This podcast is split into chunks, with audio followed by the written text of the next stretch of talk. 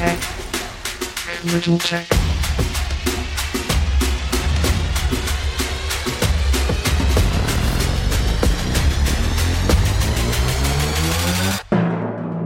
Welcome to the Big Tech Little Tech podcast. Here are your hosts, Shaun Weston and Rick Huckstep. Hello, and welcome back to the Big Tech Little Tech podcast. I'm Shaun Weston, tuning in from Great Britain, and my co host, Rick Huckstep, is enjoying life in southern Spain. I'd like to think one day we will record an episode of the podcast using Apple's Vision Pro spatial computing goggles, but at the moment, with a price tag of probably three or four grand, it's highly unlikely. But hey, they have an advert for the Vision Pro now, Rick. Have you seen it? No, I haven't actually. I don't think I have. I've seen all the announcements, but um, I haven't. I haven't seen the advert. They dropped it onto uh, YouTube. That's where we caught it, and it's about a minute and a half. And they use uh, old film clips, you know, like um, uh, uh what was what's the name of the professor in uh, Back to the Future? I forgot. Doc. Oh, okay, yeah. You know things Yeah. like that. Doc Where or going, whatever, do- yeah. So he puts the, and it's all different versions of that, and it does take you back actually to 2007 when they did the adverts for the iPhone. So you should check it out. Oh well, I'll have a look for that. All right, should we crack right on to Tech of the Week? It's time for Tech of the Week. Well, I this came out at CES, and we'll probably talk a bit about some of the gadgets and the things that come out of for the uh, Consumer Electronics Show this week. But this was the Rabbit, the R1. This is my Tech of the Week as well. Oh, is it? is this the first time in 41 episodes we've actually got the same tech of the week? So the R1 for people that um, that haven't seen it is that it's a it's a box which I guess is about the size of an old f- sort of CD case, right? Yeah. And it's a little red box. It's got a touch screen, and it's it's actually quite simple, isn't it? It's very sort of old fashioned in a, a way. It's got a little thumb wheel, but the whole point is that it's an AI assistant, and what this means is that. For example, if you today, if you want to do something, you open up your phone, you open up the app, you give an instruction to the app, and then you you know you go through a process. And the whole point with the the art the rabbit is that you just say to it, "Book me this flight. Tell me what the weather's like in Ulaanbaatar. you know all that all that kind of stuff." And you basically just give it an instruction, and it's a little device that will then give you an answer. And it's got a little screen. Uh, it was kind of novel. They reckon they would sell a couple of hundred in the first week, and they sold out twenty thousand for this two hundred dollar uh, device. I had 10,000 units in one day. It's not shipping till March or April, isn't it? It- That's I right. I think so, yeah. But you know, the thing w- with it is that I think this is one of those gimmicks that will not last. I mean, I wouldn't spend $200 on the rabbit. I liked the whole concept. And that's because this, it gives you a vision. In my view, this is what Alexa and Siri and Hey Google will become. Because Amazon, Apple, and Google are going to build this assistant functionality into their into their already widely available AI, you know, conventional chatbots that we're all used to using. And it was always the promise 10 years ago that you'd be able to say to, you know, Alexa, do whatever. And it's never really worked. Um, I still struggle with Google Home in my house, just trying to get it to play, you know, an episode of whatever podcast it is. We're having so much trouble with Siri. It's almost degraded, you know, in quality. It's poor. It just does not understand anything. They can't seem to get it right, can they? But I do think they will. If if you could do the same in your phone, would you buy it? Would you carry an R one, a Rabbit R one, with you as well? I'm not. Well, no, not as well. But I think in terms of uh, the potential, it's a couple of hundred dollars. I, I think it will sell well for those people who who were into Raspberry Pi, for instance. You know, and which is still have has a cult following to this day. You know, cheap and cheerful, but actually a, a cutting edge technology that can do something that the big tech guys are supposed to be delivering right now. I think it could be quite popular, but I'm with you on this. It may be short lived because the big tech guys may look at you know selling 20,000 units in a couple of days. Shouldn't we be getting a move on and in improving Alexa Yeah. and HomePod? So I'm right with you on that. Yeah. I do think it's really surprising that Apple have been so slow with Siri. You'd have thought they would have been right on this one because Siri is the thing that is on you know a billion iPhones. Uh, it's very widely distributed and it's got a, a more affluent demographic. And yet it's just rubbish, all of them. I, I saw at CS as well. I don't know if you noticed that uh, uh, Amazon have, have announced some new changes uh, for Alexa you can have like a converse, an AI conversation with the. If, if anybody knows of Character.ai, it's a it's a very popular artificial intelligence platform that you you have conversations with personalities that you can create. And we've talked before, haven't we, about virtual companions. So Amazon seems to be doing more than Google or Apple. But anyway, so you would buy a rabbit, would you? Would you have one? Only out of curiosity, and uh, you know, right now I don't know if I would. Would it be a waste of money? I don't know.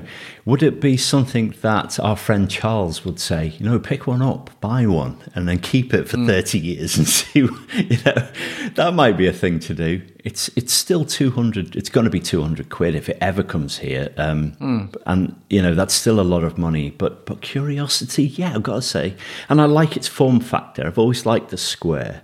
You know, why why are we looking at things that are always rectangular just because that's a traditional phone shape? Make a square. I'm all for it.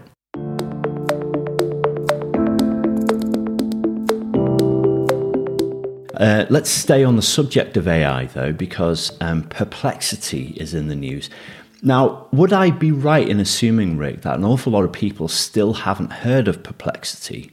That you would be absolutely right. It only has about 10 million users. I use it all the time. You and I have used it for months, haven't we? We've used it for probably more than a year, I think, you and I. Everybody who- who asks me a question about AI, I say to them, you've got to get Perplexity. Put the app on your phone and stop using Google for your search. Well, Perplexity, for anybody that doesn't know, is a question and answer machine. Is probably the easiest way, the non-technical way to to describe it. And whereas today, if you want an answer, most of us go open up our device and go into a browser, and generally using Google, we'll ask a question and you do it using keywords so you would it's very unnatural you know if you want to know you know when a film was made you type in the name of the film and when you know you don't kind of whereas with with perplexity what you can do is you can just ask the question as if i was asking you or you was asking me. And perplexity uses artificial intelligence to go find the answer. It searches the internet for stories that give it the answer and then it reads them all and it summarizes them. So you get back a short summary. You don't get back a list of links like you do on on a search engine. You actually do get the links as well if you want them, and You do. You get all the citations. Yeah. That's the great thing about perplexity is it's set up to kind of be a bit more truthful, I think, and, and to actually say this is where we got this information from. It's not a hallucinatory sort of answer that we're we're not making this stuff up necessarily. And I like that about perplexity. And that you can shape the answer that you want as well, which is also something you can't do on DuckDuckGo and Google. And it also has, I also like all the follow up questions because it will then suggest, so let's say whatever your question is, it will give you a summary and it will, it will list the five or 10 articles that it's read to create your summary. And then it will give you three or four more follow on questions. Um, so, for example, I've just watched um, Killers of the Flower Moon. I wanted to know what the what the story was, and I went in. I said, you know, is I typed a question, you know, is the film Killers of the Flower Moon uh, based on a true story? And I got an answer, and then it gave me a load of other questions. It said, um, tell me more about the you know the Osage um, Indians. Yeah, tell me no more about- spoilers, please. No spoilers. Oh no, no, Uh, there'll be no spoilers. But the point was that with Perplexity, it allowed me then to have a Q and A experience based on my original question, and it gave me intelligent follow up questions. And I hit the button that it had already created the question, and then it goes away, thinks about it for ten seconds, and then it writes me a summary. The beauty is, as you and I both know, is you don't get a list of links and then you go through them and you think, well, which one shall I open up to read? It just tells you what the answer is. Why is perplexity in the news at the moment? Well, it's just raised more money. It's now valued at about half a billion dollars, which to me seems on the low side compared to say OpenAI, which is at 100 billion and but it's um it's it's because it's raising money and it does seem to be getting traction. I think it will become a more popular app now. I think there's uh, there's a much growing awareness of perplexity, and there's not really anything like it because you can't go elsewhere. If you like, like if you're on ChatGPT, you could go to Bard or you could go to Anthropic, but with perplexity, you can't really go anywhere else unless you look at Microsoft's Copilot. I'm interested in the people that have actually um, in the Series B funding of $73.6 million. Some of the names are quite significant. So we've got Jeff Bezos of Amazon has put money in, IVP, which is a venture uh, partners, and NVIDIA which is a huge one as well. So there's some big names behind this Series B funding, isn't there? There's people getting behind Perplexity. What are they seeing? You know what? I think if you look at all of the funding over the last year on AI, it's all coming from the big tech names and venture funds. So I think two thirds of all of AI um, investment last year came from the likes of Microsoft and, and Google and Apple and Amazon when when you're investing in a startup, you always tend to look at the startup founders. The people behind Perplexity have all got the credentials. They were all ex OpenAI, they're ex DeepMind. You know, they've all worked in this industry. They know their way around. They've all come from the same small pool of of AI technology, AI research companies, you know, they're immediately going to be on the radar because they're not some sort of Joe Schmo out of nowhere. They've they've got a track record and the people looking at them will know that they know their stuff. All right, let's go back to what you said a couple of minutes ago, though, because you said that you know Microsoft has Copilot as well. Mm. I mean, and this episode is turning into a bit of an AI fest, but I know you wanted to talk about Microsoft Copilot in particular.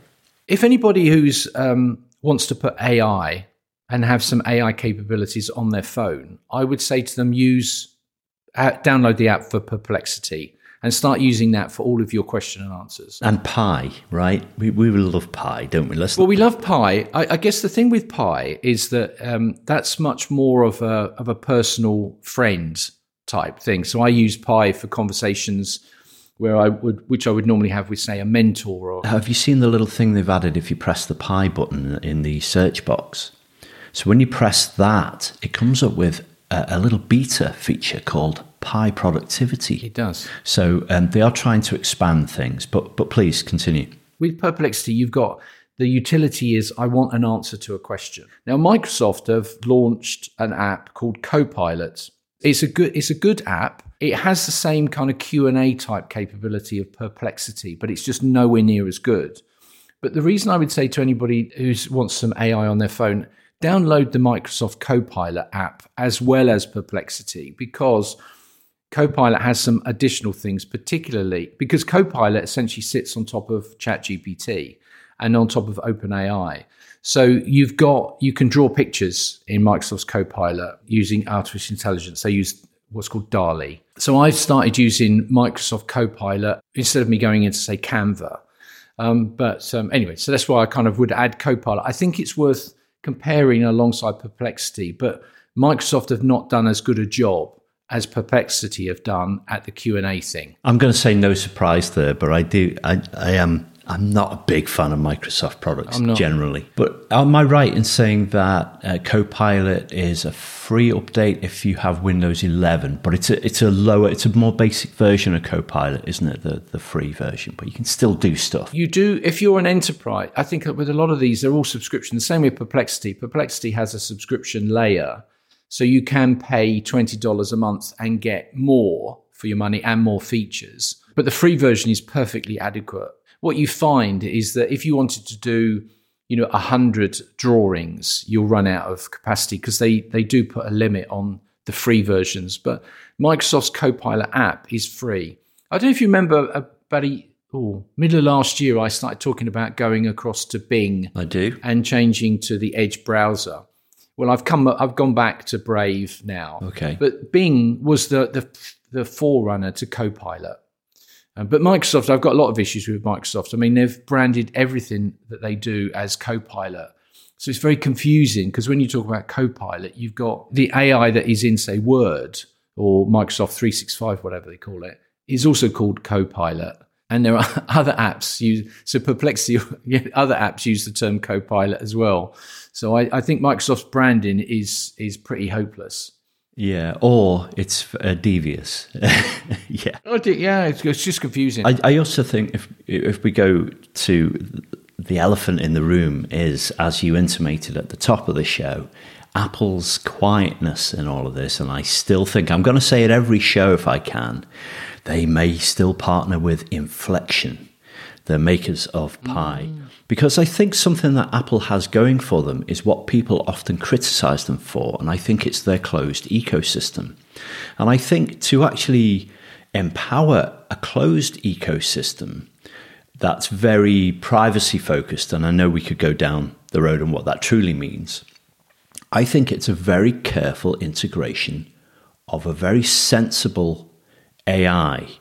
And I do think there's a way about how uh, Mustafa Suleyman and his team are building Pi at Inflection and the way that Apple operates as a company. And there's some symbiosis there that I think may actually suit one another. And I'm going to say it until it happens, but my prediction is they're going to work together. It's a good shout. It's a good shout. I wouldn't. I would argue. I don't think it'll happen myself, but I think it's a very good shout. I'll put a meal on it. I'll take you out for a meal. you know, it might it might be apple pie. apple, apple pie, get it? Yeah.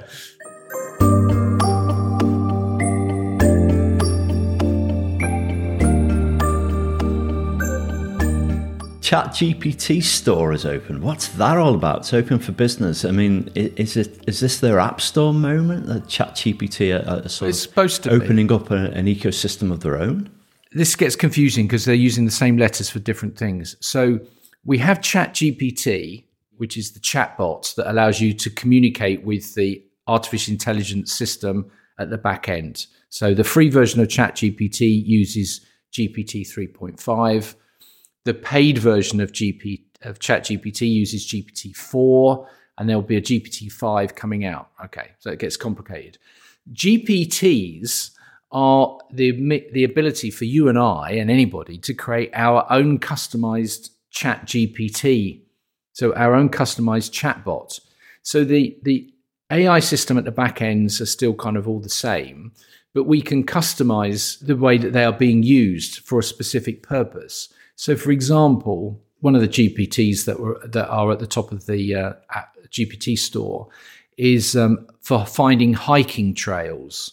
So, if you wanted to create a very specialized, let's call it an app for the sake of understanding, that was just using artificial intelligence for the purpose of creating routes for walking, hiking trails, instead of going into the sort of general purpose chat gpt and asking the question you can create a very customized version. So it's very specific to for walkers basically and hikers yeah. Yeah and you can tailor it. So you can you can create an environment so that all of the questions are answered in the context of hiking. So if you and i if if our podcast was about hiking and we had a website and we we collected lots of uh, uh, hiking trails from our readers and our listeners, we could we could add those into our customized GPT, which is you know Shaun and Rick's walking trails, whatever we called ourselves, and then people that maybe say were followers of us could go into we would give them access to our version of uh, our gpt and that's a good point so so you can also brand it yeah. So, say, um, uh, who's a good outdoor um, uh, blacks? Uh, I don't know if they're still going, but an outdoor company could create that hiking app using that AI, and they are doing, yeah, and, and sell some shoes off the back of it. Exactly. Um, now, you can only use a GPT if you're on OpenAI's paid plan, which is twenty dollars plus tax a month. A month, twenty four euros, I think I pay. But OpenAI are saying they're going to share some of the revenue back. So people that build successful GPTs that are used by lots of people will get some money back. Uh, they'll they'll have ways of earning money as well as being able to promote their own products. And so you're going to see a lot of companies creating GPTs. You're going to see lots of research firms. So, for example, if you were, let's say you had a, a, a database, let's say you sold research on a on technology companies in a particular segment, like say in banking or insurance, you could create a GPT that was very focused based on your own data and what the um, what was already in in uh, OpenAI's database, and then you could you, you could sell that. So that in the old days, you might have sold access to a say a spreadsheet or a database. Now you can sell access to an AI system through a GPT that will access all of the research data, and you could pr- make that a premium product that um, you know the higher paying members only had access to. and then you get the benefit of AI processing that data. So I think this is going to be quite big. Have you tried anything yet? I have had a, a look. I, I, have to say, not really. I, I mean, quite impressed with it all. I was looking at creating one for myself because I did some work a year ago where I was I built a database of 250 brands that had. I remember. You still doing that? No, I can't. I get. I, I knocked that on the head because it was it was a lot of effort, Okay. and I did. I wasn't. And with, with AI coming along, I thought, what? Why would I create my own database when essentially now with AI? But now that the GPTs have come in, the GPT would be perfect because I can take all of the data that I've got and build a GPT for my emerging technologies database and then use AI to access it. That would be a great use case. And I might, I might in the new year turn to that and reinvigorate that one. And, and I would sell that like I did before as a premium product. So if anybody wanted that kind of information, Just briefly, Rick, is it easy to do? yeah. Once you understand the words, the, the, the jargon, yeah, you don't need to be a developer. That's the beauty of all of this AI. It's like, you know, drawing. As long as you know how to create a prompt, which is a, an instruction, then away you go. So, no, it's still easy to do. Draw me a cat wearing a big tech, a little tech baseball cap. If only we had them to sell, but we don't. Not, not yet, anyway. Well, we could do. we could do, couldn't we? We could do. Last night, the US SEC approved 11 spot Bitcoin ETFs, which feels like a big moment for the cryptocurrency industry. But what does this mean for ETFs and what does this mean for UK and European investors? Starting with the cryptocurrency industry, it was given a major boost on Wednesday when US financial regulators finally cleared 11 Bitcoin investment funds to start trading on stock exchanges. This decision by the SEC was years in the making, and now it will allow people and institutions to invest in Bitcoin almost as easily as they buy stocks. Lead the way on this one because you are a bit more of a Bitcoin guru than I am. So, um, what's happening at the moment? What does 2024 hold out for Bitcoin? So, 2024 is, is going to be an important year for Bitcoin, in my view, for two reasons.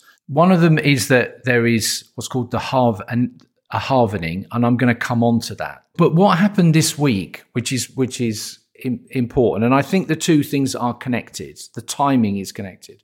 But in the United States, the Securities and Exchange Commission, which is the regulator around the financial markets, so stock, bonds, commodities, all that kind of stuff, they finally approved um, what is known as an exchange traded fund in Bitcoin. Now, exchange traded funds very simply are an investment vehicle. It's a way for you to invest in things without actually owning the individual thing. So if you wanted to have some financial exposure to Bitcoin, but you did not want to have to buy any Bitcoin, you know, which means going onto an exchange and actually owning them, but you still want to benefit if the if the value of Bitcoin goes up, then you can buy now uh, a fund as part of your overall investment portfolio. And this was quite an important step because the SEC have resisted doing this for a long time. They constantly talk about the risks of investing in Bitcoin, which is which is true of a lot of high uh, high risk investments. Um, but the, last year, a court case said that they couldn't. Their grounds for denying the ETFs uh, approval was not valid, and so they finally approved them. But it was kind of an interesting story this week that went with it because on Tuesday, the SEC put out a story that their their Twitter account had been hacked uh, because it, uh, a, tweet, a tweet had gone out saying that uh, these ETFs had been approved, and the price of Bitcoin sort of you know jumped ten percent off the back of this news. They put out a statement saying this was a fake tweet, and then the next day they made the official announcement that they were actually approving them. Yeah, that's bad, isn't it? You collect, oh, I don't like that at all. Well, I tell you what, I reckon. I reckon what this. I reckon what's happened. It's, it's not their Twitter account got hacked. I reckon the person that was scheduling, doing the the social media automation that scheduled the tweet to go out with the press release, just got the wrong day. Well, exactly. And because it looked like a proper tweet from the SEC, and there's no other evidence of fake ones. Yeah. So, so the, the whole point I would make about Bitcoin is that now that you've got an ETFs, it's just another step towards what I would call mainstream adoption. It's just another tick that says, okay, it's a little it's a little bit more credible than it was, right? If you just say the fact that you've now got the biggest investment firms in the world have all got the means for ordinary investors, anybody off the street, anybody with a pension fund or an, or any kind of savings vehicle can now invest in cryptocurrency without having to actually own it and buy it and do all of that stuff that comes with being a Bitcoin uh, owner. Um, but where this is significant, which is the other half of this kind of story, which is that you have this thing called the halvening. So the way Bitcoin is worked, it's essentially a computer program that that creates these twenty. It will create twenty one million and only twenty one million Bitcoin. And and a Bitcoin it basically is a, is a is a code. You know, is is a piece of computer code. That's that's essentially all it is. To counter the the the crime of inflation right? Because the argument is that traditional money gets deflated all of the time because governments and central banks keep printing more of it. So the value of a of a dollar 100 years ago is like 1 cent today, right?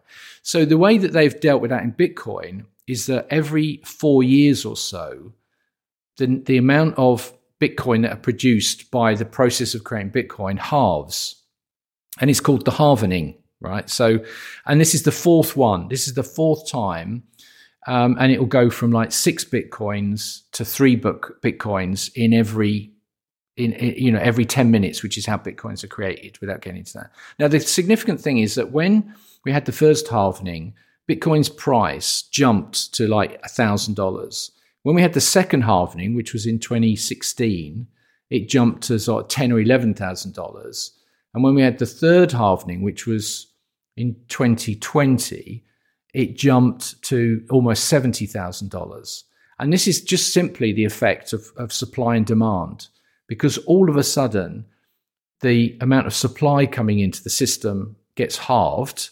And that tends to have the effect of generating demand because any, every time anybody knows that there's less of something, they want to buy more of it. And so you have this spike in price. So I think the ETFs and giving the ability for retail money to go into investments coming just ahead of the next halvening, those two those two events are not a coincidence. I guess is my point. Right. Okay. I think we've lost all the mums anyway. I think we've lost mums. You ain't lost my mum because my my my mum is pretty hot on Bitcoin these days. Well, maybe we should get your mum on and uh, bring it bring it back down. No acronyms. All right, so so it could be a big year for Bitcoin. Uh, AI will probably steal the headlines still. Um, I, I, thought we might talk about holographic Elvis, um, but, but, probably don't have a lot of time for that. But I know you're an Elvis fan, so um, I I quite like the whole holographic projections and bringing things back. You know, like the ABBA avatars and everything. I'd love to see that show. I Haven't seen it, but I know people who've gone and they said it's just fantastic. But the Elvis thing uh, seems to be taking things to a new level. Have you read anything about it? I hadn't until you until you said we'll we'll, we'll talk about it on the show. I hadn't. Well, just briefly, you know, just for fun. I mean, I'm interested in them at, at, at a individual level, and I am a big Elvis Presley fan. I'm not sure I would. Well, I'd be interested to see it. I mean, I, you yeah, know, don't I think be a stick in the mud. Of course, you'd love to go and see. It. I'd be interested to. I don't know. You know what's? I've got to say, what's the difference? I mean, this is the technological version of actually going to a tribute act, and I, I have seen uh, an Elvis tribute act before, and he was mm. just fantastic. He did the, um, he did the three phases of Elvis's career, and I'm not a big Elvis fan. I, you know, and, and he did the early Elvis, then he did the the '68 comeback special in the black leather, and then he did '70s sort of kung fu suit mm, Elvis. Las Vegas. And he yeah. was just fabulous. Now imagine going to see a holographic version of the real Elvis based on thousands and thousands of generated photographs and video clips. I think it, I, I can't wait and I think you and I should go together. yeah. I think it'd be fabulous. What it does interest me in this in this whole space is now where they're able to use you know all the all of the records, you know all of the history of videos and footage and all that kind of stuff, and all of the all of his music tracks, and using artificial intelligence to generate something new as though it was him. You know, we've seen examples. We've talked about him on the show before where they they did Dali. Do you remember when they did Salvador Dali on Yes. on a sort of a deep fake and all that kind of stuff. So th- that I'm much more interested in, although I, I am conflicted with the idea of, you know, this like in, perpetu- in perpetuity being able to, you know, create, have a computer program that just means you can always have 1968 Elvis constantly coming up with new songs, looking completely real. Hmm. And the guys. New songs is an interesting point. Yeah. Yeah, and I so I'm kind of a bit conflicted a bit in terms of do we really want this? I mean, we can do it, and it's interesting. I don't know. Does it stop us from moving on? Because you you know, there's a danger that we just get stuck in a in a Groundhog Day. You know, if we just keep listening to 1968 Elvis all the time, where does that kind of take us? I, I there's a bit. I'm troubled by it. I haven't got my. I think that when I listen to Oasis, because every song sounds the same and you're stuck in perpetuity. Sorry, Oasis fans out there. It's like Rolling Stones, isn't it? I mean, look at the Rolling Stones. I mean, Mick Jagger's what 112 or something, and he's, you know, and they're still coming out new songs, and you, they do sort of sound a bit the same. Although, gotta say, I've got to say, I, I'm not a Stones fan at all. But Paul McCartney uh, is, on the latest Stones album. And the new Stones album is really good.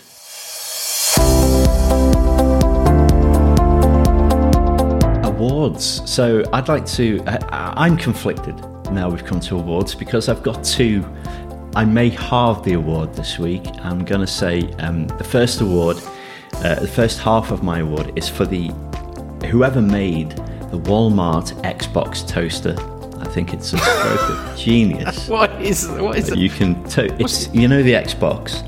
Yeah. It's a toaster shaped like the Xbox. It just looks like the Xbox. And the toast comes out and it's got an X printed on the toast. So that's the first half of my award. The second half is for the, the genius who came up with the idea of turning old BT street cabinets into EV charging points.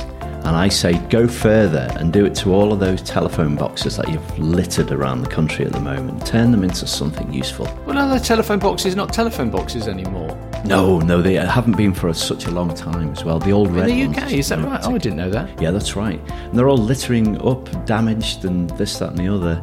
Some nice communities have turned them into portable libraries, you know, book swap things. But um, yeah, generally they've just been left to rot by BT. And I think uh, they should also turn those into EV charging points. How about your award? Well, I was going to go with something much not as not anywhere near as, as off the wall as your two uh, ideas. Although I, I liked both of them, I would um, I, yeah, get, get my I get my goat's bell ringing for those. But my hero of the week, I'm, I'm going with Satya Nadella, the boss of Microsoft, because um, although I'm no fan of Microsoft at all, like you, I'm an Apple. You have to give credit to him for his strategy because Microsoft this week overtook Apple as the most valuable company in the world. I mean, they're neck and neck. I mean, there's a, there's a you know cigarette paper between the two of them, but Microsoft are technically more valuable now than Apple. And I don't think we would have said that a few years ago. I don't think we would have said that Microsoft would be back dominating, and it's entirely because of their tie-up with OpenAI, where they own 49% of the company. Uh, you know, which is ChatGPT. So um, yeah, so hats off to Satya Nadella. I just I don't want to uh, make the show go on too much longer, um, but I just want to say that uh, thanks for the recommendation on Mustafa Suleyman's The Coming Wave. I quite enjoyed it. What a read! I also recommend it, and I know it was one of your awards of the past. Yeah, it's a very good book. It's anybody that wants to get a sense, uh, a non-technical, non not super jargoned view of where the world is could be heading. Yeah, un- unlike Rick's explanation of Bitcoin. anyway, thanks for listening to the show, everybody. You can find the full video version of the show on Patreon and YouTube. Rick and I will be back soon with another not so serious look at big tech, little tech, and everything in between. Thanks for listening. I was Shaun Weston. And I was Rick Huckstep.